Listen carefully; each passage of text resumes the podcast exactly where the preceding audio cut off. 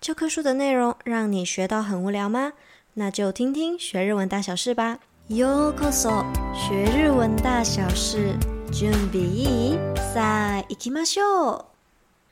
OK，今天想要跟你们介绍的是我在 Instagram 上面看到的一个图文画家。那他的画风其实还蛮特别的，不是走一般那种漂亮啊，然后文青的那种路线，而是走比较谐星一点的。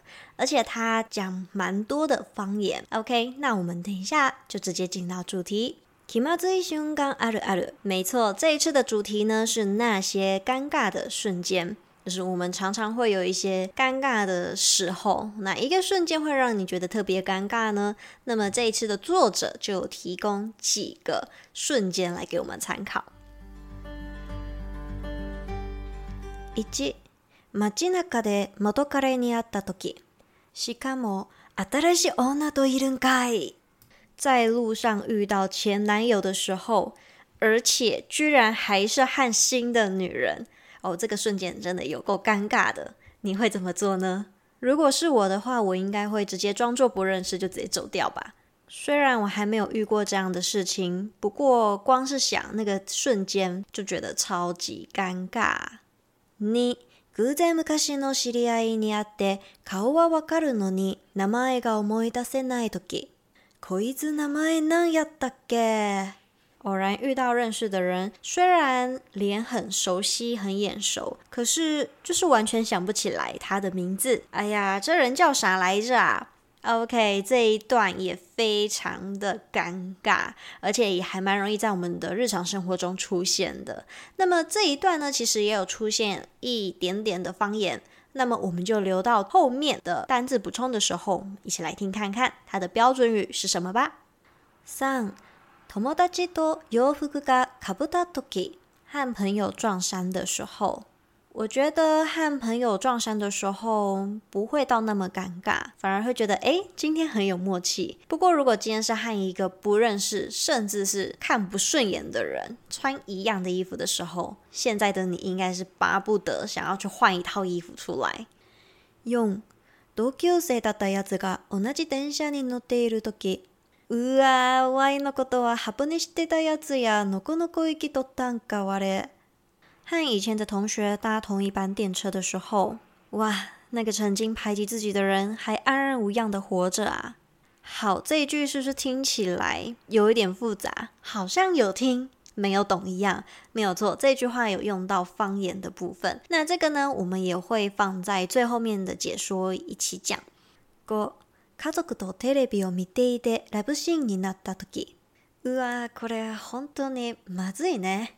和家人看电视看到一半的时候，突然蹦出爱情戏码，就是那种爱情的场景，那有多深入呢？我们就不好说啦。但是看到这种画面，真的是还蛮尴尬的，而且是跟自己的家人看。好。 那么我们就直接来补充一下单字跟今天会介绍的一些方言的用法。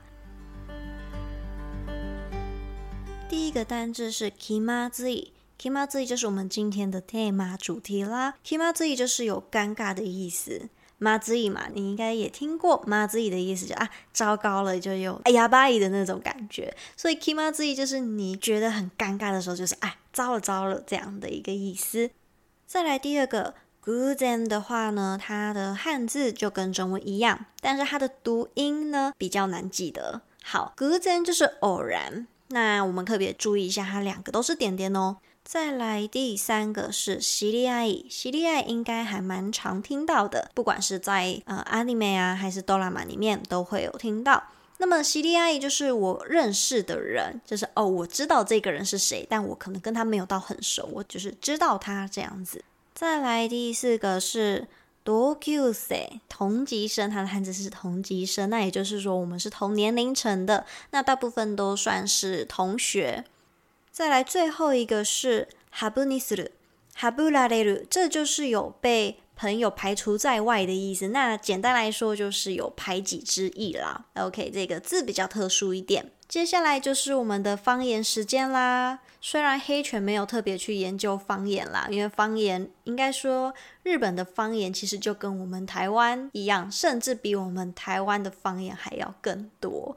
光我们台语其实就有分北中南三个地方的那个台语都不太一样了。那么日本的国土这么大，所以他们的方言又分得更细了。可能九州有九州那边的啦，啊、然后关西有关西那边的啦，就是有各式各样的方言出现。那我们今天呢，只是讲其中的冰山一角而已。